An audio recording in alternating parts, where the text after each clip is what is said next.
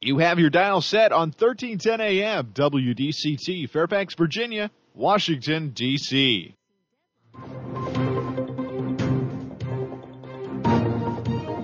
워싱턴과 미국, 그리고 세계의 흐름을 짚어보는 라디오 워싱턴의 시사 토크쇼. 워싱턴 전망대.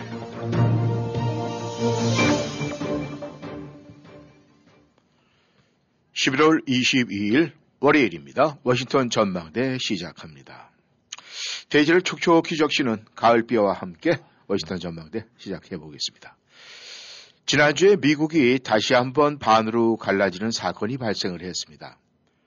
18세 청소년이 시위대와 조우 과정에서 총을 쏴서 두 명을 죽이고 한 명을 부상시킨 재판에서 무죄 판결을 받았기 때문입니다.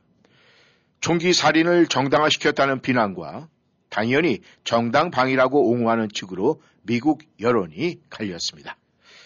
아, 그리고 또 한 소식은 미국은 아마도 내년 2월 열리는 중국 베이징 동계 올림픽에 선수단 이외의 정부 인사들은 참여를 거부하는 보이콧을 할 전망으로 나오고 있습니다.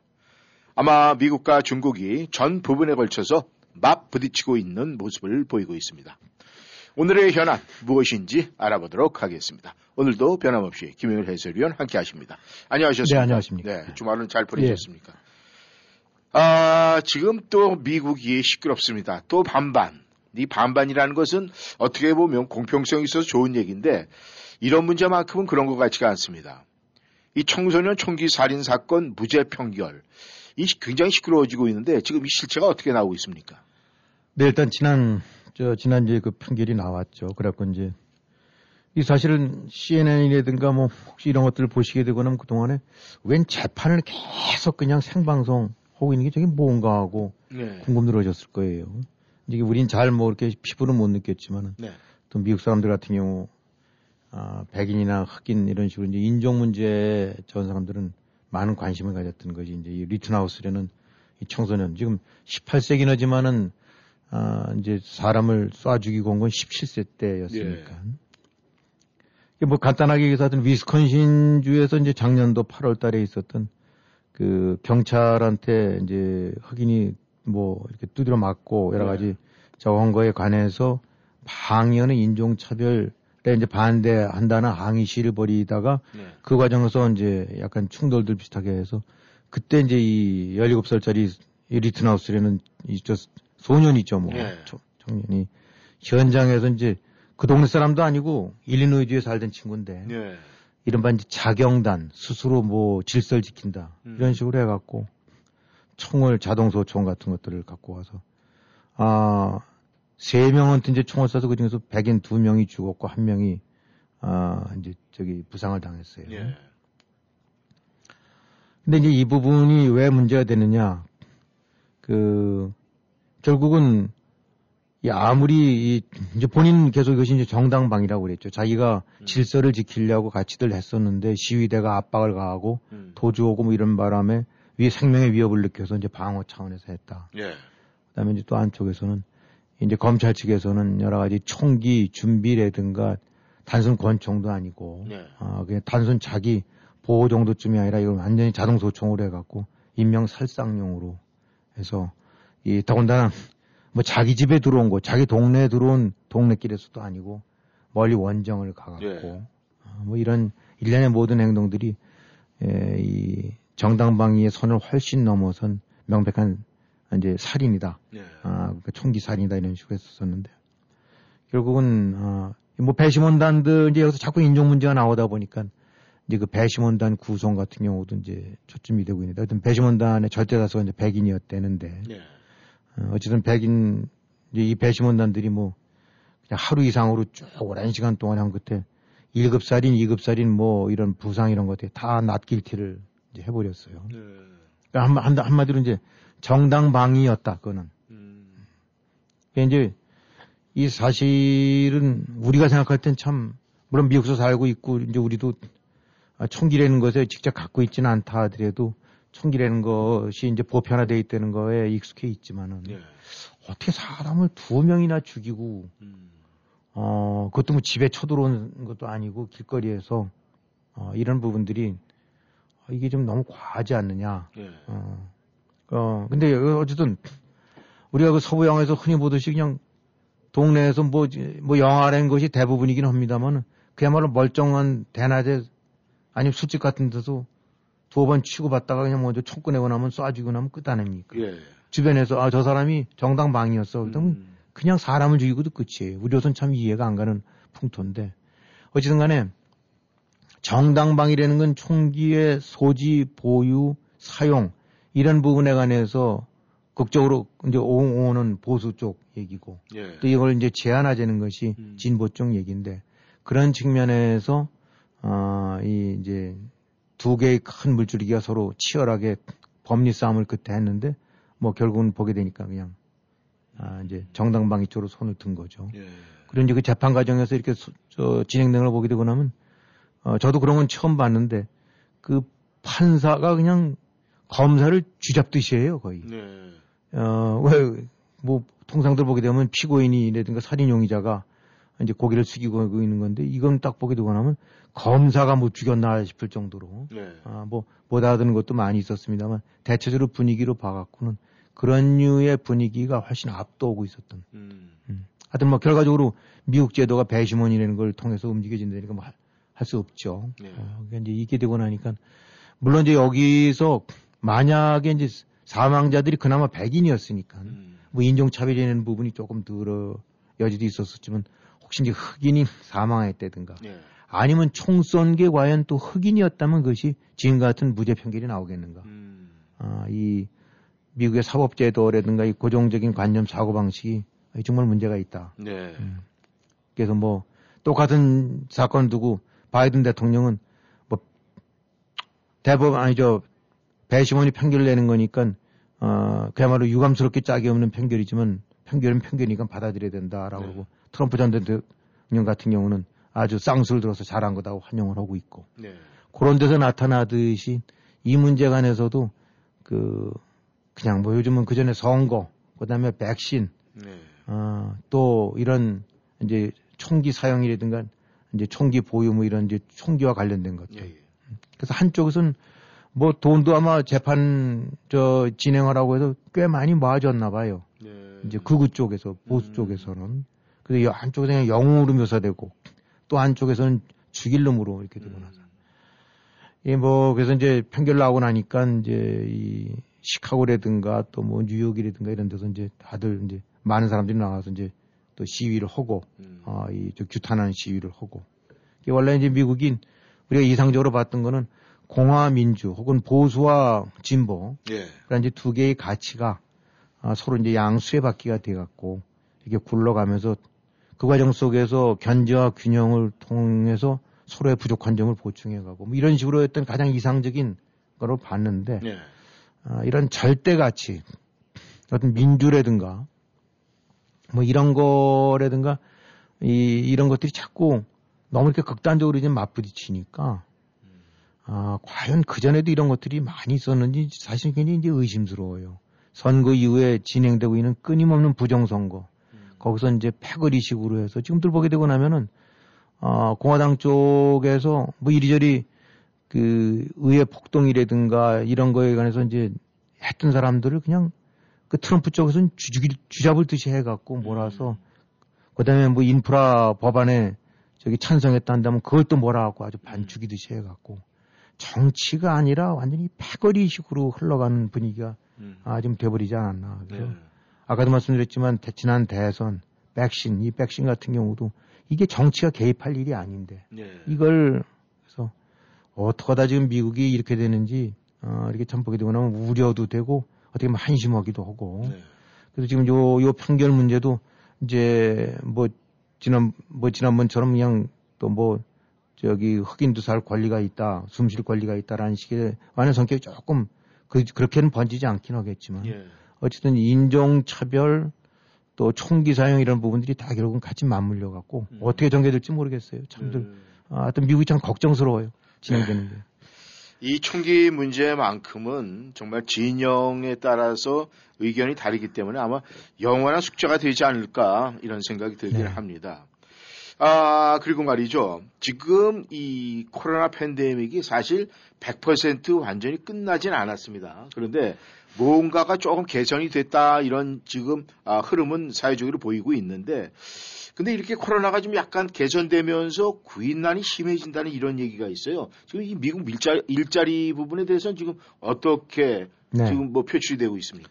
지금 일단 실업률 부분은 많이 개선이 됐죠. 어, 이제 코로나 한참 심할 때 그냥 그야말로 넘치, 넘치다가 이제 지금은 이제 5%대 뭐 이런 식으로까지도 어, 나오고 그러니까 네. 이제 코로나 이전보다는 아직은 뭐 여전히 좀, 좀 떨어지긴 하지만 많이 개선이 됐고 일반적으로 사람들 이제 좀 이제 구인난, 구인난이 아주 심해졌다라고들 얘기를 합니다. 사람, 사람 구하기가 참 어렵다라고 네. 하는데 그건 맞는 말이긴 한데 조금 더 들여다보게 되고 나면 일자리가, 미국 일자리가 이제 고용시장 내지 그 일자리 자체가 좀 성격이 코로나로 인해서 상당한 변화가 있다는 거예요. 예. 전문가들 얘기하는 걸 보게 되고 나면. 이제 원래는 코로나 끝나고 나면 모든 것이 정상화되면서 다 원래 일자리로 복귀하고 또 고용도 하고 뭐 이렇게 해서 이제 정상화된다는 것이 바로 그거였는데 이 현실이 이제 그거보다는 조금 다른 방향으로 흘러가고 있다는 얘기죠. 현재 지금 일단 숫자상으로 봐갖고는 최소한 한 400만 개 정도 일자리가 사람이 부족한 건 사실인데 네. 자 이제 이렇게 되고 나면 일자리가 부족하면 임금이 좀 오를 거고 원하는 사람들은 다 취직이 될 거 아닙니까? 일자리 네. 자체가 부족이니까. 근데 거기서 또한 이제 나타나고 있는 현상이 일자리도 부족은 오겠지만 또 마땅한 일자리도 없다는 거예요. 음. 그러니까 회사 입장으로 봐서는 사람도 부족하지만 마땅한 사람을 찾기도 또 어렵다라는 이 묘한 이런 그래서 네. 구인과 구직이 동시에 다 힘든 현상이 나타나고 있다. 음. 그러니까 일반적인 구인난하게 되거나 하면 묻지마 고용이 되는데 이건 회사이나 이런 기업체 입장에서는 마땅한 사람이 없다. 한쪽에서는 마땅한 일자리가 없다. 음. 이런 현상이 나타나는 거죠. 네. 이제 왜 이러느냐? 현실로 봐서 어떤 변화가 있느냐? 그러니까 이 일자리에 대한 특성이나 기대치 같은 것이 코로나를 계기로 해서 달라진 부분이 너무 많다는 겁니다. 네. 아, 코로나 기간이 한 1년 조금 더 지났는데 그러면서 이제 미 언론들이 보도한 걸 보게 되고 나면 예를 들어 이제 그 하나 그 케이스로 등장한 거 보게 되고 나면 물류회사에 에, 이제 중간급쯤 차지하는 매니저 누군지 이 얘기를 하고 예, 있어요. 예. 아, 이제 여기 등장했던 사람이 50대 후반에 25년쯤 경력을 가진 이제 흔히 말하는 이제 중견 직원이자 중견 매니저죠. 예. 연봉이 한 7, 8만 불대 정도쯤 되는 예, 일반적인 미국의 중산층인데 네. 이제 이 팬데믹 이후에 이른바 일에 대한 역할, job description이 많이 달라졌다는 거예요. 음. 그 이전에는 네. 그 경험이라는 것이 굉장히 좋은 메리트가 됐어요. 음. 또 오래 근무 어딘가 뭐 3년 근무했던 사람보다 한 20년 근무한 사람, 그 다음에 그 자리에서 오랫동안 해갖고 많은 노하우를 쌓은 사람이 그 그만큼 대우를 받고 어 이제 그에 상한 베니핏도 받고 그랬는데 네. 이 팬데믹이 닥, 닥치면서 한간 이제 일자리도 일 일도 줄었지만 사람도 확 줄었지 않습니까? 예, 예. 뭐 다들 셧다운이 되고 그러니까. 네. 네. 근데 아, 사람들은 셧다운 되면 집에 가서 쉬고 실업수당 받으면 그만이지만 회사는 또 그건 아니거든요. 그렇죠. 어떻게든 돌아가야 되니까 죽어라 살아라 하고 각 부문별로 이제 자동화, 로봇화, 음. AI화가 진행이 됐다는 겁니다. 음. 우리는 모르는 상태에서 진행이 된 거예요. 예. 그러니까 알기 쉽게 물류하게 되거나 그냥 우리 택배로 생각하시면 이해는 쉬울 것 같아요. 자, 택배에 쭉 해서 그동안에 팬데믹 전에는 무수하게 들어오는 물품을 딱 보고 어, 예를 들면 턱턱턱턱 그 여기 우편번호라든가 뭐 이런 걸 보고 누군가 2, 30년 그걸 한 사람이 척척척척 그 컨베이어 벨트에서 분류를 그렇죠. 해버렸다. 네. 그러면 그 사람은 남들이 못 갖는 그런 노하우가 있기 때문에 신참과는 비교했을 정도로 어, 일의 효율도 높이니까 그만큼 대우도 받고 그렇게 되는 거예요. 네. 소위 매니저 대우를 받았는데 네. 아 이게 큰 회사 같은 경우에는 자동 분류가 됐을지 모르지만 조그만 회사 같은 경우에는 뭐 그거를 하기에는 버거우니까. 네. 근데 이제 이게 하다못해 작은 회사까지 다 자동 스캔 내지 뭔가 같은 그 auto 분류 같은 방식으로 음. 바뀌어놨다는 거예요. 예. 그래서 이제 그 팬데믹이 끝나서 이 사람은 돌아오고 싶어요. 음. 그래서 자기가 한 연봉 한 7만 5천 불 받았으니까 다시 하게 되고 나면 아, 요즘 일자리도 부족하네 한 8만 불 주겠지. 음. 그랬더니 회사 입장에서는 아이 이제 당신은 필요 없을 것 같다고. 음. auto를 다 만들어 놓고 준 auto를 만들어 놓고 나니까 네. 회사가 이제 필요한 건 어떤 사람이냐면 그거를 분류하는 사람이 아니라 간단하게 해서 무슨 컴- 분류된 거를 다시 재봐서 박스에 집어넣는 사람 정도쯤이나 돼야 될까? 음. 이제 이렇게 크게 맞춰갖고. 예. 그러니까 회사에서 필요한 인력은 고급 노하우를 가진 인력이 아니라 단순 노동 작업. 음. 그런 분류라든가 노하우 쪽 부분은 전부 스캐너 혹은 자동화, 로봇화, 그다음 에 인공지능 같은 걸 집어넣어요. 예. 이런 것이 이제 하나의 전형적인 예라는 거죠. 음. 그러니까 경험자 경자가 필요한 것이 아니라 점점 단순 노동직 쪽으로만 기계가하기엔 아직은 좀 그 효율이 떨어지는 예. 이런 쪽으로 바꿔나가고 있다 보니까 음. 요렇게 된 그래서 이제 이 사람은 50대 후반인데 자기가 몇백 군데를 더 냈는데 연락이 하나도 안 온다는 거예요. 네. 어, 그러면서 자기의 경력이나 25년 이 부분이 이제 오히려 짐이 된다는 거죠. 음. 그쪽에서 기대하는 급여는 3만 불 되는데 자기는 7, 8만 불 받아야 되는데. 음. 그러니까 이 사람은 자기가 지금 50대 중반에 완전 실업자가 돼야 되느냐. 네. 아니면 완전히 낮춰갖고 3만 불짜리 그냥 단순 박스 움직이는 노동자로 들어가야 되느냐. 이런 딜레마에 네. 가는 거예요.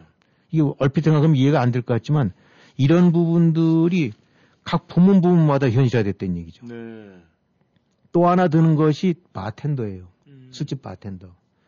아, 뭐 큰 음식점에 이제 꼭 술집이 아니라도 여기는 음식점에 이렇게 한 구석에 있지 않습니까? 그렇죠. 그럼 이제까지 이 바텐더들 같은 경우가 월급은 지금을지 모르지만 상당한 팁으로 해서 그다음에 그 바텐더에 이렇게 현란한 그 뭐이저저 믹스하는 솜씨 예, 예. 그다음에 뭐 아유 한 30년 해왔기 때문에 그냥 말 상대도 돼주고 이런 것들이 바텐더의 일반적인 요소 거기서도 아, 신참자랑 20년짜리랑은 하늘과 땅 차이였는데 네. 우리는 뭐 그런 거 잘 주의 깊게 안 봤습니다만 큰 식당 같은 데서는 이제 그렇게 됐다는 거예요. 바텐더를 레시피를 쫙 만들어 놔갖고 음. 우리가 뭐 모르는 수십 가지 수백 가지 그 종류들이 있지 않습니까? 예, 예. 한마디로 단추 꾹 누르면은 음. 그 안쪽에 기본 그 섞는 것들 예. 뭐 진이 있을 수 있고 보드카가 있을 수 있고 음. 양주가 있을 수 있고 거기다 주스도 넣고 뭐 예, 예. 설탕 이런 거 있지 않습니까? 예. 그것이 꼭뭐 맡듯이 척척척 해갖고 음. 쪼로록 떨어져 나오고 나면 갖고 오는 거예요. 예. 그러면 바텐더 자리에 큰 데서 한 세 명쯤 해갖고 손님들 상대인데 이제 한 명만 고용하고 음. 나머지는 다 안에서 만들어진 걸 하고 음. 그 바텐더는 말만 좀 나누고 콜라나 사이다만 따라주고 물만 따라주는 식으로 바뀌어버렸다. 음. 자, 이런 게 뭐가 되느냐. 이 바텐더가 이렇게 되면 5, 6만, 6, 7만을 받았는데 네. 이제 필요가 없는 거예요. 어. 회사 입장에서 한 명만 고용하면 되고 안에서는 안에서 남모르는 기계가 다 만들어요. 음. 표준화 시켜갖고. 네. 사람들이 뭐 그 맛 구별을 못하죠. 이런 식의 현상이 아름아름. 음. 그래서 보통 인공지능 뭐 로봇 했단다 그러면 자동차 제조라든가 무슨 뭐 그런 헤비 음. 아니면 중공업이 이런 그 매니팩처 쪽에서나 가능했던 건 줄 알았는데 이게 우리가 알든 모르든 간에 전 분야에 걸쳐서 아름아름씩 다 됐다는 거죠. 음. 또 하나 나오는 것이 이제 이래서 대학 조교수들. 대학들 같은 경우도 이제 대학원에서 박사과정을 밟고 이런 사람들 같은 경우가 의뢰권 약간 강의도 좀 맡아 하고 음. 또 한편으로는 이제 이 조교수 노릇을 해가면서 예. 거기서 뭐 리포트도 어, 저 심사도 하고 등급도 매기고 그다음에 각가지 교수들한테 질문 들어오게 되고 나면 답변도 해주고 이런 그야말로 조교수 어시스턴트 역할들이 꽤 있었나 봐요. 네. 이 사람들 같은 경우도 이제 봉급도 줘야 되고 또 나름대로 베니핏도 줘야 되겠죠. 음. 근데 이것을 AI로 바꿨다는 거예요. 네. 그랬더니 뭐 한 대학 뭐 이런데 티피컬한 얘기는 하지만은 조교수 혼자가 이래서 혼된 데는 뭐 학생 한 10명쯤 이렇게 배당이 됐겠죠. 예. 어, 뭐 네가 그냥 조교 한 서너 두고 한 7, 80명 이제 강의 학생을 하면 교수가 한 2, 30명 책임지고 아마 예를 들어서 이제 이런 식으로 예, 했었을 텐데 AI로 했더니 500명이 됐든 700명이 됐든 1000명이 되든 학생이 리, 답변이 들- 저 질의가 들어와도 다 해결이 되더라는 거예요. 음. 자료를 엄청나게 방대한 자료에서 뭐 압력광 물 온도가 바뀌는 데 따라서 그것이 생태계에 미치는 영향 예. 하게 되면 AI는 척 들어가고 그거와 연관된 수많은 논문들을 검색을 해갖고 가장 적합한 것에서 답 주고 답 주고. 근데 이 AI는 밤에 24시간 돌려도 아무 관계가 없고. 음. 그러니까 대학 입장으로 봐서는 조교수 10명을 두던 걸 20명 두던 걸 AI가 하나만 잘하게 되고 나면 다 커버가 되더라. 음. 이게 바뀌어버린 거예요. 변호사, 이제 로펌 같은 경우도 실제로 법정에 나가서 하는 것 빼놓고 케이스 스타디에서 판례 연구해 갖고 하는 부분도 AI가 커버. 음. 그러니까 어 지금 일자리들이 식당에서도 차 이제 로봇이 식당에서 이제 서브도 로봇이 하는 거고 예, 예. 그다음에 심지어는 개수물 개수대 하는 것도 착착착착 해갖고 그것도 자동화, 준자동화 시켜갔다는 거죠. 그러니까 경험이라든가 연륜으로 버텨온 사람들, 네. 이갈 데가 없어진 거예요. 배당간 효용 가치가 뚝 떨어져 갖고 회사들 입장으로 봐서는 아니면 대학 입장에서는 아, 노벨상 타고 해서 이름이 널리 알려져 있는 간판급 교수면 됐지. 음. 거기에 질비하게 있는 그런 어시스턴트급들 같은 경우는 팍팍 줄여도 됐다. 음. 이 사람들이 갈 곳이 없어진 현실적으로. 예. 그 다음에 로펌에서 리서치하는 연구원들 갈 곳이 없어져 버린 거고 이제는 물론 그런 추세는 있어 왔었지만 그것이 팬데믹을 통해서 확 바뀌었다는 거죠. 그래서 지금 이제 이 일자리 이런 문제는 그래도 단순하게 팬데믹이 끝나면은 다 일자리가 회복될 거야. 내가 다니던 데서 원래 받던 대로 아니면 요즘 더 나아져 나아서 뭐 그런 부분도 있을 수는 있긴 하겠지만 네. 일자리 전반에 걸쳐서 자동화 시킬 수 있느냐, 로봇이 대체할 수 있느냐, 그 다음에 인공지능이 가능할 수 있느냐.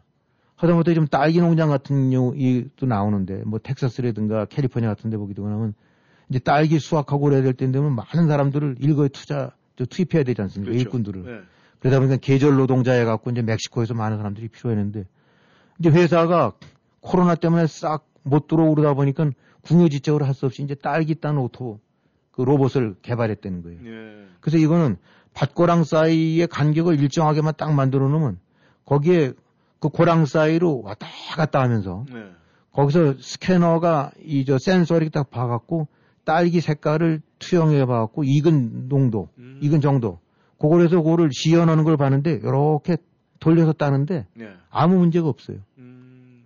그러다 보니까 간단하게 해서 거기 딸기 농장에서 한 해 한 철에 그래도 한 500명 고용했어야 되는데 그런 로봇 몇 대만 있게 되고 나면은 물론 이제 사람들이 보존이 있긴 하겠지만 그전처럼 500명이 아니라 몇십 명만 있고 이것만 가동하게 되고 나면 네. 왔다 갔다 하는데 이건 밤새도록 한다는 거예요. 음. 6시, 7시 되면 퇴근하는 게 아니라 예. 이런 상황이 좀 벌어지고 있다는 네. 거죠. 그러니까 이제 우리가 여기서 염두에 둬야 될 거는 일자리가 다 소멸되는 건 아니긴 하지만 일자리의 패턴이라든가 job description이 점점 달라지고 있다. 음. 이 속에서 살아남을 수 있는 일자리라든지 이런 분야를 해야지 음. 그렇지 않다가는 까딱하다가는 다 로봇이나 인공지능한테 지금 밀려나게 돼 있다. 예. 아. 회사 입장으로 보면 그렇게 되고 나니까 더 이상 쓸 일이 없는 거예요 이제. 음. 그래서 결코 경기 회복이 일자리 증가라든가 임금 인상으로 곧장 연결되는 과거의 전통적인 선순환 방식이 아니라 전혀 우리가 예상치 못했던 그러니까 아주 high high-end 쪽 그야말로 고도의 사람이 아니면 할 수 없는 것들 네. 또 아니면 그야말로 low-end 바닥 바텀으로 가갖고 전 기계 가기에는 기계값도 안 나오는 것들 음. 이런 것들 이외에는 중간에 어정쩡한 경리나 경험이라는 부분들은 상당 부분이 대체될 수 있다. 음. 지금 부동산 거래 같은 경우도 그냥 스스로 로봇이 찾아갖고 인공지능이 찾아서 최적의 걸 해주고 난 다음에 딱 보고 나서 판단해서 오케이 하게 되면 사인해버리는 예. 이런 류의 이제 거래. 음. 그러니까 어느 부분이든 가릴 거 없이 다 위협을 받고 있다. 예. 그러니까 이거 조심드려야 되겠다. 뭐 조심이란 적절히 어울리는 말은 아닙니다만 각자 이 자기가 지금 가고 있는 영역이나 네. 경험이 뭔지 이런 것들을 봐서 내 일자리의 세이프티가 얼, 얼마나 안, 저, 보장이 되는지에 관해서는 정말 이제는 전혀 다른 양상의 세계가 너무 빨리 다가오고 있는데 그 촉진시킨 것이 바로 코로나다. 예. 아, 그러니까 이런 부분들 정말 잘 염두에 둬야 될것 같습니다. 이 빅데이터 시대가 되면은 이 최상과 최하만 존재를 하고 이 중산이라는 중간 지대는 무너집니다. 그러면서 이 중간 지대가 무너지면은 이 경제가 붕괴된다. 뭐 이런 얘기가 나오고 있었는데 그렇게 현실적으로 다가오는 그런 느낌을 받습니다. 네. 여러분께서는 워싱턴 전망대에 지금 함께 하고 계십니다. 전하는 말씀 듣고 다시 돌아오겠습니다. 어머머, 이거 왜 이렇게 맛있어요? 음, 이거 제 요리 비법인데 알려드릴게요. 어제 프레시월드에서 사온 재료로 만들었어요. 고기도 야채도 프레시월드에서 사오면 다르니까요. 자기는 다 잘하네. 정말 부럽다. 넓고 깔끔한 매장, 베스트셀러를 쏙쏙 모은 알찬 구성, 신선한 채소와 과일로 하는 여러분들의 입맛과 생활을 책임집니다. 매주 알찬 상품 쏙쏙 골라 팟박스이라는 weekly 세일 절대 놓치지 마세요. 프레시월드 스프링필드점 703-256-5201 number one 프레시월드 한인 사회의 자랑, 한인들의 권리를 찾아줄 로우 와인스타인 앤 손. 강력한 법정 변호사로 처음부터 끝까지 투쟁하는 한인 2세 강력의 전직 검사 출신 노승은 변호사. 교통사고, 민사, 형사, 음주운전까지 모든 교통사고에는 확실한 변호사가 필요합니다. 컨탄타이를 코퍼레이션, 개인 거래부터 커머셜까지 단 한 곳 믿을 수 있는 상법 전문 변호사 크리스티나 신. 파산 신청도 크리스티나 신이 함께합니다. 노 와인스타인은 손 703-887-1037 703-887-1037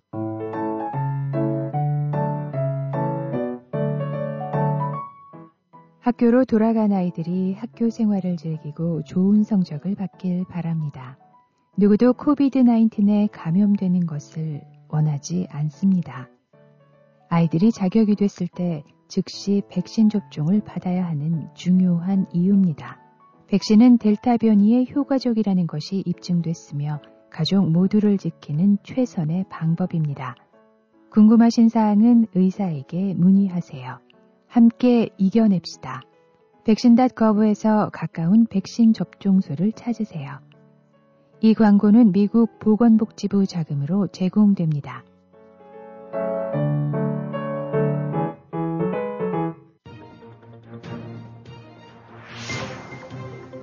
여러분은 지금 라디오 워싱턴 그리고 미주경제신문 대표인 김용일 해설위원과 라디오 워싱턴 콘텐츠 본부장 이구순이 진행하는 워싱턴 전망대를 함께하고 있습니다.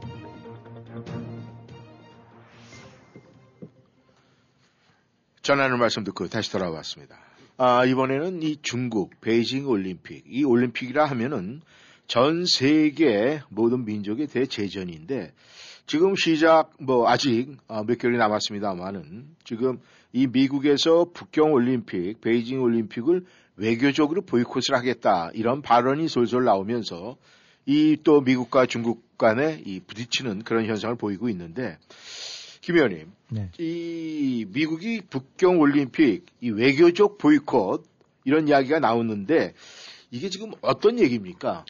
네, 이제 지난주에 나와서 그, 그 전부터도 나왔더랬어요. 이제 네. 미국 조야에서 뭐 이거 거부해야 된다 아니면 아예 가지 말아야 된다 해서 아, 그건 좀 과하니까 선수들도 있고 입장도 있고 그러니까 어쨌든 그 대대적으로 가는 건 이제 피하자 뭐 이런 식이 나왔는데 이제 바로 이제 지난주에 이저 바이든 대통령이랑 이제 캐나다 총리랑 뭐 이제 회담을 하고 난 다음에 기자들이랑 묻고 하는 과정에서 그 얘기가 나온 저 그런 얘기 했는데 어떻게 되냐 했더니 바이든이 아 검토하고 있다. 사실상 이제 기정사실화 한 거죠. 예. 그래서 이미 이제 의회 쪽, 의회 쪽에서는 뭐 공화당 쪽은 더 말할 것도 없고 민주당 쪽에서도 대다수 의원들이 아 이거는 그대로 그냥 아무 일도 없었던 것처럼 참석해서 어 지금 중국 당국이 하고 있는 행태를 그대로 저 엔도스 해주는 식은 안 된다. 낸시 의장 같은 경우도 이제 강력히 촉구를 하고 있는데 하여튼 그 이유는 지금 중국이 저지르고 있는 여러 가지 인권 유린 사태들 네. 홍콩도 그렇지만 특히 이제 신장 위구르 쪽에 뭐 100만 명 넘는 사람들을 일종의 이제 그 교화 학습 이런 이름으로 해갖고 아, 가두거나 어떤 식으로든 제재를 가하면서 겉으로는 아니라고 내정 문제라고 하긴 하지만은 네. 이런 그 유린 상황에 대해서 그대로 좌시해서는 안 된다. 아, 이런 거를 어, 버리는 나라가 앉아서 또 거니 뭐 올림픽 버려갖고 아무것도 아닌 것처럼 어, 뭐 이렇게 해서 하는 것들은 용납해서는 안 된다. 예. 그래서 이제 나왔던 것이 어, 선수단이 아예 불참하는 것이 아닌 외교적 보이콧. 저기 이제 우리가 알다시피 보게 되고 나면 올림픽 하게 되고 나면 뭐 어, 단순하게 선수들만 오는 것이 아니라 이제 세계 주요 각국의 정상들, 뭐 대통령도 오고 총리도 오고 유명 인사들도 오고 해서 뭐 개막식 특히 또 폐막식 때 보게 되고 나면 그 여러 가지 세리머니를 하지 않습니까? 이제 그 속에는 그냥 온갖 그 사절단들이 각국에서 와갖고 축하하고 같이 이렇게 하는 건데 이런 식에서 선수들은 보내야 돼 일체 이런 공식 사절이라든가 정부 차원에서 이런 것들은 아예 하지 말자. 대통령은 물론이고 뭐 장관이든 뭐든 어, 관리는 얼씬도 하지 말자. 네. 아, 이제 이것이 이제 외교적 보이콧이죠. 그러면서 딱 보내는 거는 오로지 선수단 뭐, 그 관련된 사람들, 경기 관련된 사람들만 보내니까 이제 이렇게 되고 나면 물론 일반인들은 이론적으로 갈 수 있긴 하지만 분위기가 이러면은 그전 같으면은 올림픽 하면 이제 좀 여유 있는 사람들 올림픽 보러도 많이도 관광객이 들어가는 거 아닙니까? 예. 우리나라도 뭐 몇 년 전에 한국 같은 경우도 평창에서 했을 때 그냥 대대적으로 사람들이 와서 그 뭐 구경도 하고 뭐 이렇게 했었던 거. 그 당시 이제 평창 올림픽 때 미국서는 이제 펜스 부통령 같은 경우가 왔고 네. 또뭐 북한에서 김여정이가 이제 그때 왔지만은 아 뭐 그 당시 이제 트럼프의 딸 아방카도 오고 그래서 아주 유명 인사들이 왔던 거죠. 예, 예. 이런 것들 다 끊는다는 얘기죠. 음.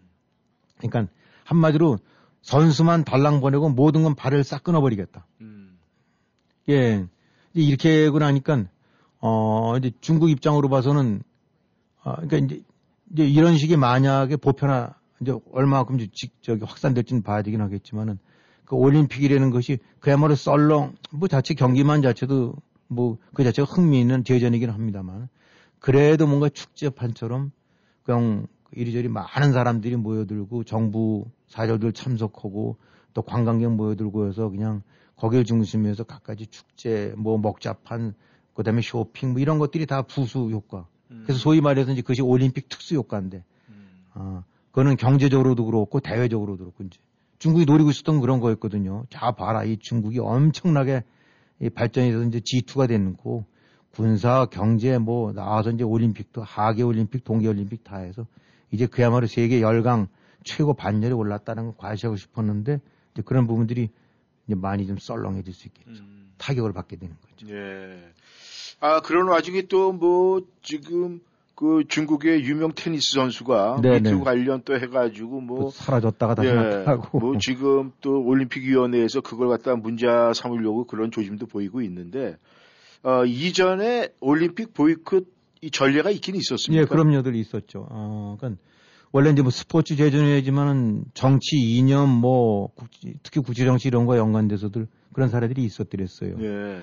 그 뭐 대규모로 했던 것들이 아름아름은 있었었지만 뭐 한두 나라가 이제 안 한다든가 이렇게 대규모로 했던 것이 이제 저 76년에 1976년에서 이제 캐나다 몬트리올 올림픽 때 그때 이제 어 이 캐나다 팀 아니 뉴질랜드 럭비 팀이 예. 아 이제 남 남아프리카 공화국이랑 아마 친선 경기를 벌였나 봐요. 예.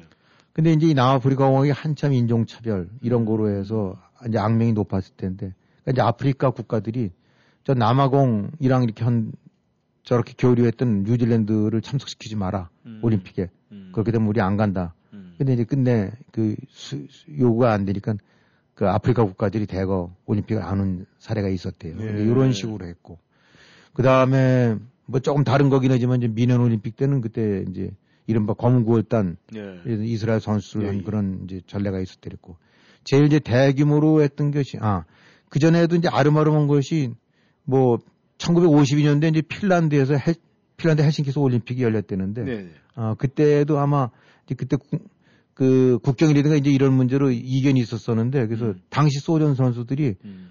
아 올림픽을 안 가고 네. 바로 국경 접하고 있잖아요. 네. 그러니까 바로 그 바깥에 있다가 경기하는 날만 버스 타고 가서 하고 그렇게 했대요.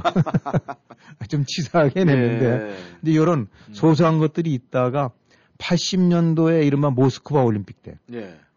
왜냐하면 그 한 해 전에 이제 한국은 12.12 사태, 뭐 12.6 사태 났을 예. 때 1979년 12월에 소련이 아프가니스탄을 침공을 했어요. 예. 어, 이른바 이제 구테타가 일어난 거죠, 친서. 그래서 이제 서방 측에서 그런 식의 행태에 관해서 이건 안 되겠다 해갖고, 어, 당시 이제 지미 카터 대통령이, 예. 에, 이거는 우리 참석 못하겠다 해서 아예 그땐 불참을 했어요. 음. 그리고 서방 쪽의 나라들이 66개국이 참, 참석을 안 했으니까. 네. 그래서 이제 반쪽 올림픽이 됐던 거죠. 네.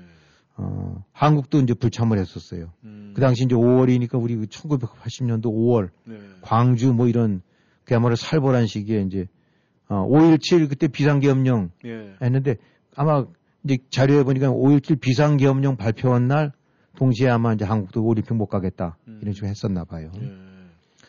이 이러다 보니까 이제 소련 쪽에서 약이 오르니까 바로 그 4년 뒤에 LA 올림픽이 있었는데 예. 거기서 이제 그 당시 이제 동구권들 부추겨 갖고 음. 우리도 가지 말자 해서 그 당시 이제 동구권에서 15개 나라인가 뭐가 해서 이제 소련 동조에서 이제 예. 참석을 안 해서 반쪽은 아니지만 이제 한 4분의 3쪽 올림픽이 음. 됐었던 예가 있었고 또 우리 88 올림픽 때도 사실은 약간의 보이콧이 있었죠. 음. 북한을 들어오려고 많이 부단히 애를 썼는데 안 와갖고 그 당시 어이 저기 북한이라든가 북한이랑 아주 가까운 몇 나라가 대여섯 나라가 이제 뭐 참석을 안 한 얘기가 있어요. 그러니까 예. 보이콧 자체가 새로운 얘기는 아닙니다. 음. 어, 하지만 이제 이번에는 어, 이런 식의 이제 불참도 아니지만 외교적 보이콧이라는 이제 하나의 절충형이긴 한데 어떻게 보면 이제 여파가 더 클 수 있는 여지도 있죠. 음. 이 그렇다면은 아, 다른 나라들이 미국과 중국의 눈치를 많이 보겠어요. 왜냐하면 경제적으로 중국에 의존하는 나라는 또 미국의 눈치를 보면서 이것도 갈 수도 없고 안 갈 수도 없고 그렇죠. 막 이런 얘기가 예. 있을 것 같고 또 미국에서 적극적으로 그럼 선수만 보내라 그러면은 또 어떤 뭐 경제 문제 때문에 좀 가서 어떻게 좀뭐 좀 얘기 좀 해가지고 좀 뭐 물건도 좀 싸게 사고 막말로 얘기해서 좀 그러려고 그러는데 그런 것도 안 될 것 같으면은 참관 이 나라에 힘이 없으면 여러 가지 눈치 보다가 그냥 끝날 것 같은 그런 생각이 참 드는데. 그게 냉정한 예. 국제정치의 현실입니다. 자 그렇다면은 각자 다른 나라들이 지금 반응을 지금 보일 거 아닙니까 지금? 일단은 이제 영국 같은 경우가 뭐 미국에 가장 긴밀한 데니까 이제 네. 총리나 이런 쪽에서 역시 우리도 외교적 보이콧 검토하고 있다라고 이제 어 금방 화답이 왔죠. 아, 물론 아, 모르긴 몰라도 뭐 미국이 이런 얘기 꺼낼 때는 혼자서 덜렁 꺼내진 않았을 거예요. 네. 다 정지 작업해갖고 음. 야 니들도 같이 동참해라고 다 했겠죠. 음, 어, 이제 한꺼번에는 아니지만 하나씩 둘씩해서 이제 영국이 그랬고 이 유럽 쪽에서는 기본적으로 이 중국의 외교 아 저 인권 문제가 아니라 지속적으로 제기를 했던 데기 때문에 네. 지금 추세로 봐갖고 EU 유럽 연합국들이 동조를 하지 않은가 음. 같이 공동 모델을 취하지 않을까 아 그래서 이제 그럴 가능성이 아주 높은 거로 보고 있고 아시아 쪽에서는 이제 일본에 대해서 당연히 요구가 들어온 거 음. 들어올 것 같고 들어온 것 같고 미국 예, 쪽에서 예, 예. 그러니까 이제 이 일본도 이 움직임에 참여한다라는 식으로 이제 아마 그런 이제 메시지가 가고 있나 봐요. 예. 그래서 이제 새로 총리가 된 이제 기시다 총리 같은 경우가 딱 부러지긴 얘기 안 하지만은 이제 일본 국익이라는 음. 차원에서 잘 판단해서 결정하겠다라고 이제 일단은 뜸을 들이고 있죠. 근데 이제 일본은 참고로 이제 일본 같은 경우는 약간 좀 더 부담스러운 게 뭐냐면 바로 이제 작년에 저기 저 아, 작년이 아니죠 올해 있었던가요? 어디요? 저 일본 올림픽, 도쿄 올림픽 올해였죠. 예, 예. 올 여름이었죠. 예, 예. 어. 거기에 이제 중국도 다 이리저리 앞을 내다보고 음. 올림픽 개최하는 입장으로 봐서는 많은 사람들이 참여해 주는 것이 제일 고맙거든요, 손님들이. 그래서 뭐 몇백 명, 육백 명 이상이 갔나 봐요. 네. 대거 딴 데서는 코로나 때문에 주저주저 하고 있는데 그냥 왕창 보내 갖고 예. 일본의 환심을 잔뜩 사놨는데 예. 어 이거 받았는데 보, 이거 외면할 수도 없고 그렇죠. 그렇다고 이거 미국 저러는데 음. 거기 큰 형아가 저러는데 이거 이거 안할 수도 없고. 그다음에 이제 그래서 이제 호주나 캐나다. 예. 호주는 지금 어차피 중국이랑 한판 붙고 있으니까 너 묻도 것 없이 안 갈 것 같고. 캐나다는 뭐 다 같이 그냥 어, 한 핏줄식으로 움직일 테니까. 영연방도 걸리고 미국도 걸리고 그러니까. 일단 유럽 그다음에 호주 캐나다 뭐 이렇게 되고 나오면 서방주의국들 음. 힘 있는 서방주의국들이 다 일단 외교적 보이콧 이런 식의 어 이제 이런 그 센스를 취해가지 않을까. 음. 아 지금 단어 단어는 못하지만은 미국이 아마 이제 그런 정지 작업은 당연히 하고 난 다음에 네. 아 이제 이런 식의 이 승부수 내지 이제 탁 마지막 착점을 시작하는 게 아닌가 이렇게 봐서 앞으로 이제 얼마만큼 같이 동조해서 거기에 동참하는 국가들이 네. 이제 얼마 나올지 모르긴 하겠습니다만 일단 아까 말씀대로 영국 그다음에 캐나다, 호주는 더 말할 것도 없는 것 같고 EU 뭐 이렇게 된다면 미국 입장으로 봐서는 이제 중립지대에 있는 것들이 동남아라든가 네. 아니면 이제 아프리카 쪽은 상대적으로 뭐 어떻게 보면은 이제 제3세계권이라고 해서 중국과 더 가까울 수도 있고 그러니까 네. 뭐 나라 수는 많지 많을지 모르긴 하지만은 전체적인 국제적인 영향은 미미한데니까 그래서 아마 서방국 중심으로 해갖고 이제 이런 식의 동참 분위기가 확산이 되지 않을까 이렇게 좀 네. 전망을 하고 있습니다. 네, 아무튼 중국과 미국의 이 여러 층에서 봤을 때 이 대결상 참 그 뭐 고래 싸움에 새우 등 터진다고 정말 이런 일이 있으면 안 되는데 근데 현실적으로는 그렇게 눈앞에 지금 닥쳐 보이고 있는 것 같습니다. 여러분께서는 워싱턴 전망대 함께하고 계신데 전하는 말씀 듣고 다시 돌아오겠습니다.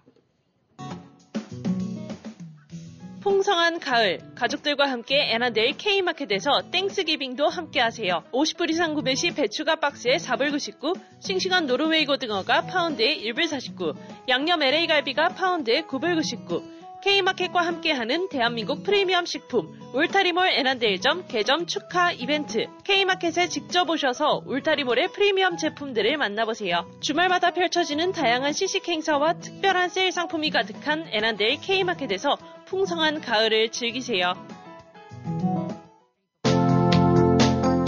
안녕하십니까. 민자동차 정비의 민병섭입니다. 많은 분들의 성원에 힘입어 꾸준히 성장해온 민자동차 정비가 손님 여러분께 감사의 말씀을 드립니다. 변함없는 손길로 여러분의 차를 제 가족의 차와 같이 보살핀다는 저의 마음을 끝까지 지켜나가겠습니다. 쾌적하고 편하게 차를 맡기실 수 있는 곳 민자동차 정비입니다. 페어팩스 메인스트리트상의 PNC 은행 건너편 민자동차 정비 703-869-9691 869-9691 메디케어와 오바마케어 보험 신청과 변경 기간입니다.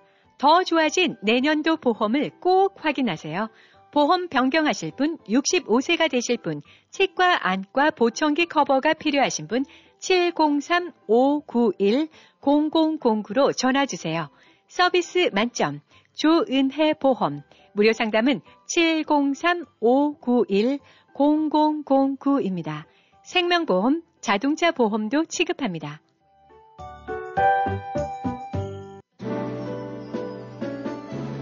피해갈 수 없는 당뇨 대란. 자연 치유력의 회복으로 혈당이 자연적으로 조절되는 다이아 RC를 권해드립니다. 다이아 RC는 하버드 의과대학이 연구하고 입증한 당뇨에 탁월한 효능을 보이는 최고의 MSM과 인슐린과 유사한 작용을 하던 바나바 잎에서 추출한 코로솔산을 함유, 부작용 없이 쉽고 빠르게 당뇨를 회복시키는 자연 치유 제품입니다. 당뇨로 고생하시는 분들 다이아 RC로 당뇨 잡으시고 건강과 행복을 찾으세요.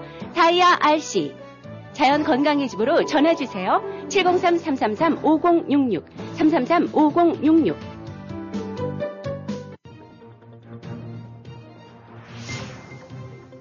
여러분은 지금 라디오 워싱턴 그리고 미주경제 신문 대표인 김용일 해설위원과 라디오 워싱턴 콘텐츠 본부장 이구순이 진행하는 워싱턴 전망대를 함께하고 있습니다.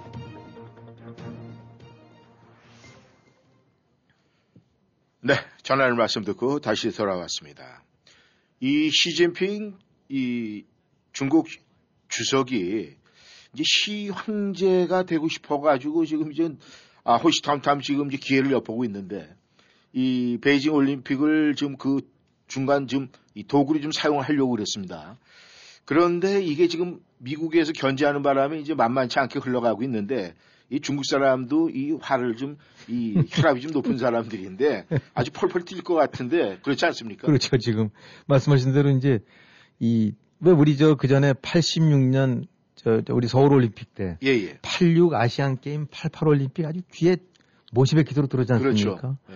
당시 이제 전두환 정권 입장으로 봐서는 뭔가 이좀 덕하니 보여 세계에 보여주면서 정통성 내지 그림을 잘 좀 그리는 아주 제일 좋은 무대가 올림픽이었단 말입니다. 예. 아, 업그레이드 되는 아주 대조력을 자기의 치적을 과시할 수 있는. 지금 시진핑 입장에서는 어, 이른바 경제 대국, 군사 대국을 동시에 하고 있고 예. 홍콩을 그냥 넘겨받았고 대만을 쥐잡듯이 하고 있고 뭐 지금 전 세계에 걸쳐서 막 주목을 휘두르고 있는데 이제 거기다 올림픽까지 떡하니 해갖고 이렇게 되고 나면은 이제 내년도 20차 당 이제 대회에서 3, 세 번째 15년째 들어가는 연임을 하고 예. 그 다음에는 어떻게 보면 이제 시황제까지 될지 모르는 그야말로 그냥 이, 이 바로 그분을 위해서 요즘 말로 음. 그분을 위해서 다 밥상이 아주 중요한 또 밥상 중에 하나가 이번 올림픽에서 올림픽의 대대적인 성공에서 그냥 전 세계에서 다 초청해서 쫙 잔치를 치르고 나면 봐라 이제 음. 정말 중국이 명실공히 미국의 어깨를 겨루는 이런 나라가 되지 않고 되지 않았느냐 네. 그거를 주도한 것이 나다 음. 이거로 해서 그야말로 지금 뭐 중국에서 보게 되고 나면 두 명만 그냥 저 코로나 증세만 나와도 몇만 명을 그냥 갖다 가둬놓고 하지 않습니까? 그렇죠. 그 단순하게 뭐 물론 확산도 막는 거긴 하겠지만 지금 올림픽 3개월도 안 남았는데 음. 혹시라도 여기저기서 번진되면 사람들 안 들어올까봐 그렇죠. 무산될까봐 지금 그야말로 중국 전체가 나서서 어 지금 그렇게 하고 있는데 예. 또 이미 이제 엊그저께 한번 설명드린 바 있듯이 이 목 이 모태똥이라든가 등소평 반열로 올려갖고 음. 그야말로 지금 용비어천가 이, 이, 이 시진핑의 시지어천가가 지금 나오고 있는 음. 상황인데 여기서 올림픽에서 미국이 보이콧한다. 물론 선수단 안 오는 건 아니긴 하지만은 예. 이게 이제 부시 아니죠 부시 아니라 이제 바이든까지 부르고 뭐 영국에도 총리 부르고 뭐 혹시 각 나라마다 하게 되고 나면 모양새가 다르지 않습니까? 그렇죠. 떡하니 폼 잡고 주빈 노릇을 해야 되는데 이게 지금 이제 완전히 지금 그리고 있단 말입니다. 그러니까 그래서 이제 얼마 전에 있었던 그 미국과 중국이랑 그 저 화상 정상회담 때도 예. 이제 그 전에 나왔던 이게 관측들로는 아, 여러 가지 이제 화해 분위기 내지 뭐 이런 걸 유도하기 위해서 바이든 초청하지 않을까. 음. 어, 그렇게 되고 나면 바이든이 좀 곤란할 거다. 뭐, 어, 뭐 이런 얘기가 나왔는데 그날, 그날 입도 뻥끗 안 했거든요. 예. 그러고 난 다음에 이제 더 재미있는 건 그거 끝나고 3일인가 있다가 바로 바이든이 지금 얘기한 게 아, 우리 지금 검토 중이라고 하니까 그냥 그야말로 싸대기를 확 쳐버린 거랑 똑같은 거죠. 네. 어, 그러니까 이제 중국 일부 언론들이 어, 당연히 이제, 이- 이제 열을 받아갖고 음. 미국 같은 데 초청도 말자라고 하는데 그건 그야말로 이제 볼멘 소리지 음. 이 사실은 얼마나 이제 곤혹스러운 거.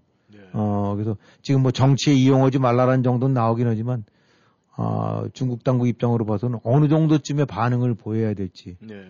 완전히 100% 그린 건지 아니면 뭔가 유화적인 여지가 있는 건지 음. 아, 그게 그에 따라서 대응 강도도 좀 달라질 수도 있는데 또 여기에서 이제 다른 동주 국가들이 얼마나 올지도 우려되는 거 보니까 지금 곧장 아주 본격적인 반응은 안 나옵니다만은 예, 어찌됐든 간에 시진핑의 이런 그 잔치 구상 음. 올림픽을 통해서 이 최대로 홍보 선전 무대화하려는 이 구상은 어, 일단은 현재로 봐서는 이제 비수에 찔린 거나 다름없이 헉 하고 발용 음. 이제 저기 시들어 버린 거죠. 예. 그래서 올림픽 잔치라든가 열기 같은 경우 그냥 하여튼 하여튼 우리가 속된 말로 한데 한마디로 이제 김이 좀 새버린 음. 이런 식이 돼버렸어요. 근데 네. 과연 이제 어떻게 될지 모르긴 하지만 미국의 워딩 이 분위기나 이런 거로 봐갖고는 지금 미국 입장에서 중국 때리기는 이건 누가 때려도 다 시비가 없거든요. 네. 어, 그러니까 아, 당연히 아, 바이든 정부 입장으로 봐서는 강경 자세로 나갈 것 같고 음. 뭐 의회도 그 이거에 관해서는 쌍수를 둬서 환영을 하고 일반 음. 분위기도 그렇고 그동안에 예, 바이든이 같이 저 기치를 내세웠던 것이 가치 동맹, 민주 동맹, 인권, 민주 이런 것들이었는데 그렇죠. 여기 명백히 좀 반하는 걸 명분 삼아 하는 거니까 후퇴하기 어렵지 않은가. 음. 그럼 결국 이제 앞으로 전개될 수 있는 거는 미국 입장으로 봐서는 최대한도로 동조 내지 동참을 미국은 또 압박을 가해서라도 네. 그렇게 하고 자기네들 영향력이라든지 입김을 어, 확인시키려는 거에 들어갈 거라고 보는 것이 일반적인 관점이니까 네. 지금 추세로 봐갖고는 어, 이제 이 부분들은 어, 이제 더욱더 구체화되고 네. 확산이 돼가지 않을까. 아, 그래서 이제 미중 대결이 뭐 무역, 경제, 뭐 교역 이런 군사 무기 개발 이런 걸 넘어서 이제 스포츠까지니까 예. 그야말로 전 부분에 걸쳐서 음. 아, 지금 그 대결과 압박이 지금 가해지고 있다고 봐야 되겠죠. 예. 그렇다면 이 올림픽 보이콧 미국의 이번 발언에 사실 등 터지는 게 이제 한국의 입장이 아닐까 생각을 하는데 말이죠. 이 한국 정부도 사실은 이제 베이징 올림픽 때 뭐 북한도 오고 뭐 가서 뭔가 좀 해서 종전 이런 얘기를 좀 한바탕 잔치를 벌리려고 그랬는데 그게 한국에 영향이 없겠습니까? 한국은 어떻게 될 것 같습니까? 예, 뭐 일단은 주최국 주빈이라고 할수 있는 이제 시진핑이 그야말로 지금 김이 샜다면 가장 김센 사람은 거겠지만 어떤 면으로 봐서는 그 이상으로 김 빠진 것이 이제 문재인 정권이라고 봐야 되겠죠. 네. 이것이 실제로 그렇게 된다면은 네. 지금 말씀하신 대로 이 판문점에서 쇼판 벌이고 트럼프랑 뭐 해봐서 이것저것 해봤는데 다 이제 그 허망한 일로 끝났는데 예. 다 공수표로 끝나버렸고 그래서 이제 마지막으로 그나마 또 지난번에 동경올림픽 때 네. 어, 그때 한참 한일 관계 안 좋았다가 잠깐 사이에 뭐 잠깐 아주 그냥 또 그 호의를 보인 적이 있었더래요 문재인 정권 쪽에서 예. 이게 어떻게 동경올림픽 때 김정은이들 누구든 불러서 안 되면 김일영이라도 불러갖고 거기서 올림픽을 빌미해서 어떻게 좀 해보지 않을까라고 네. 했다가 다들 그것이 뭐 무산되고 나니까 그냥 끝나버렸던 거죠. 네. 그러니까 문재인 정권 입장으로 봐서는 이제 선거 앞두고 여러 가지 코너에 몰리고 해놓은 건 없고 남북 문제 갖고 계속 끌려만 가고 굴종만 하다가 이제 맨날 뺨만 맞고 있다가 어떻게 보면 이제 마지막으로 한번 반전의 기회를 해서 그 하고 온 것이 베이징 올림픽이었고 네. 이것이 무슨 프랑스나 영국 같은 데라면 조금 들어지면 바로 그냥 북정에다가 거기 음. 중국도 관여될 수 있고 그것이 잔치가 잘 되고 나면 그건 시진핑도 좋아할 일이고 그러니까 저절로 이 여러 가지 여건으로 봐갖고 잘만 하게 되고 나면은 지금까지 4년 반 동안에 완전히 이제 공수, 공수표 날려왔던 것들이 예. 어쩌면 쇼업을 한 번 더 할 수 있겠다 라고 해서 종전선언 갖고 이리저리 해서 무던히 보, 어, 부- 저, 보이지 않는 데서 애를 쓴 것 같아요. 예. 자, 근데 이렇게 이제 분화, 그래서 이제 미국도 분쟁이 드나들면서 어떤 식으로 이제 종전선언의 이름을 카드로 해갖고, 잘해서 모아서 그, 좀 북경에서 한번 만날 수 있게끔. 네. 음, 그래갖고 이제 지난번에 9월에 유엔 총회 때 이제 저기 와갖고 남북한 미국, 중국 이 사자들이 모여서 한반도에서 한번 그, 그 한반도의 그, 저 전쟁이 이제 종료됐다. 음. 종전선언 가철기를 이제 바란다라고 해서 그냥 끊임없이 거기 이제 집착하는 거죠. 네. 그거의 기대는 북경에서 한번 만나서 그러면 얼마나 모양이 좋겠느냐 해서 이제 치열하게 그 물 밑에서 이제 이리저리 저걸 해온 것 같은데 네.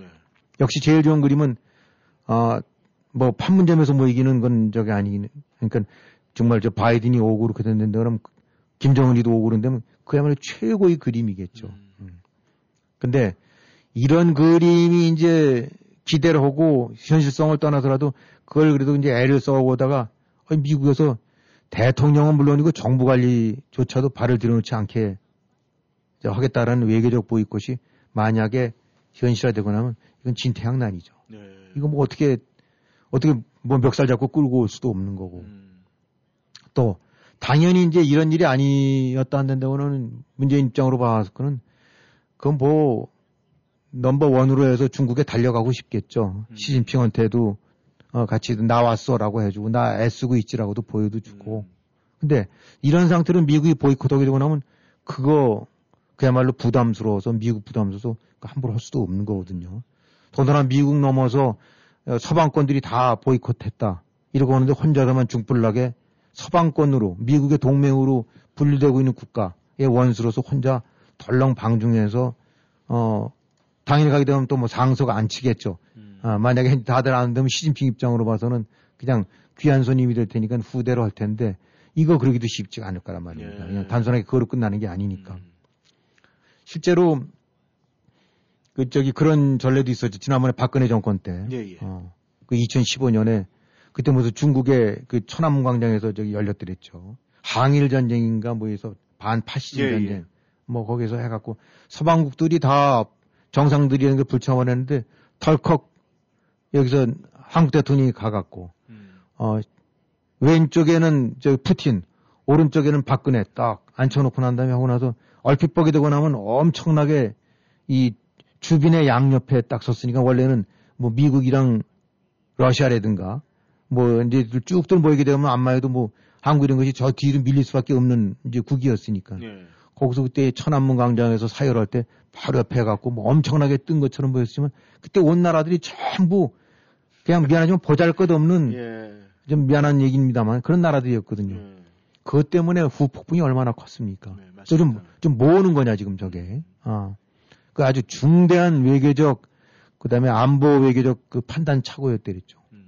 음. 그거를 이번에 그러면 다들 안 오는데, 실제로 안 온다고 하는데, 혼자 가서 개막식이든 폐막식이든 시진핑 옆에 서 있는다? 음. 그거, 독약도 그런 독약이 없죠. 예. 어, 본인은 그렇게 짠, 짠하고 좀 보여주고 싶겠지만. 음. 자, 그래서, 그런데 이 시점에서 또 안 간다? 음. 우리도 보이콧 하겠다? 이것도 또, 이것도 또 보통 부담이 아니에요. 그렇죠. 어, 이제까지 그야말로 극진히 모셔왔고, 아, 그냥 행여나 언제쯤 시진핑이 좀 와줄까 하고, 코로나 뒷문도 안 닫고 그냥 잘 보여왔는데, 예. 여기서 보이콧 한다? 어, 이거 따라가기도, 이것도 역시 쉽지가 않을 거예요. 어, 그러니까 지금 문재인 정권 입장으로 봐서는 한마디로 미국이 이 막판에 고춧가루를 확 뿌려버리면서 아, 그동안에 취해왔던 여러 가지 이 공작과 준비를 그냥 다 이 닥쳤던 개식으로 만들어버리는, 아, 그러면서도 거꾸로 그거로만 망치는 게 아니라 이거 가야 돼 말아야 돼, 이거. 음. 어, 우리도 미국에 동참해야 돼 말아야 돼. 음. 이라는 일 아주 난제까지 안긴 거죠. 음. 음, 그렇게 해서 근데 지금 추세로 봐갖고는 소위 이제 그 문재인 정권이 그냥 목을 달고 해왔던 그 뭐 한반도 평화 프로세스 네. 아 이런 것들 부분들이 아 날이 그건 뭐 더 현실성도 없었지만은 음. 그래도 올림픽을 걸고 나서 어떻게든지 한번 해보려던 것이 이제 날생 계 결국 아니냐. 예. 아 그리고 아까도 말씀드렸지만 미국의 올림픽 그 외교적 올림픽 보이콧이라는 추세가 뒤바뀌기는 뒤바뀔 만한 사안도 아니고 만약에 그것이 협상의 여지가 있었던 데면 아마 정상회담 때 얘기가 됐을 수도 있을 거예요. 네. 야나 안 갈 거야 우리 이렇게 그럼 아 그러지 말고 근데 그거는 아예 그때 백악관 대변인 얘기 들어보니까 그거는 의제에서 뺐던 얘기는 음. 그거는 거론할 사안도 아니다. 음. 아, 그건 우리가 알아서 할 거고 음. 그러니까 협상 대상조차가 안 된다라는 얘기는 이미 미국이 그런 측면에서 마음을 굳힌 거기 때문에 네. 거론조차도 안 했다고 봐야 되는 거거든요. 네. 음. 그러니까 이렇게 되고 나면 보이콧이 기정사실화돼야 된다고 보는 것이 맞는 얘기 같고 네.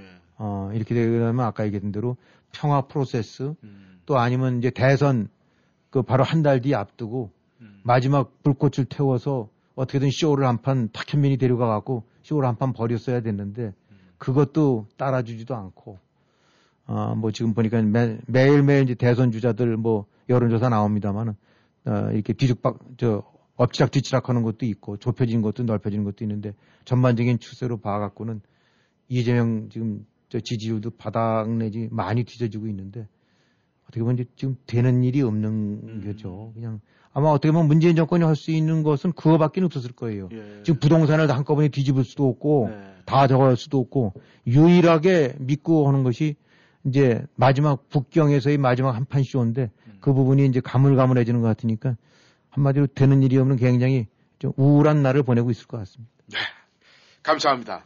네, 오늘 워싱턴 전망대는 아, 올림픽 연계된 또 각 정부, 미국과 중국의 그 물밑에서의 반응과 여러 가지 이야기를 나눠봤고 총기 살인 사건, 네, 근데 무죄 판결에 대한 이야기를 알아봤습니다.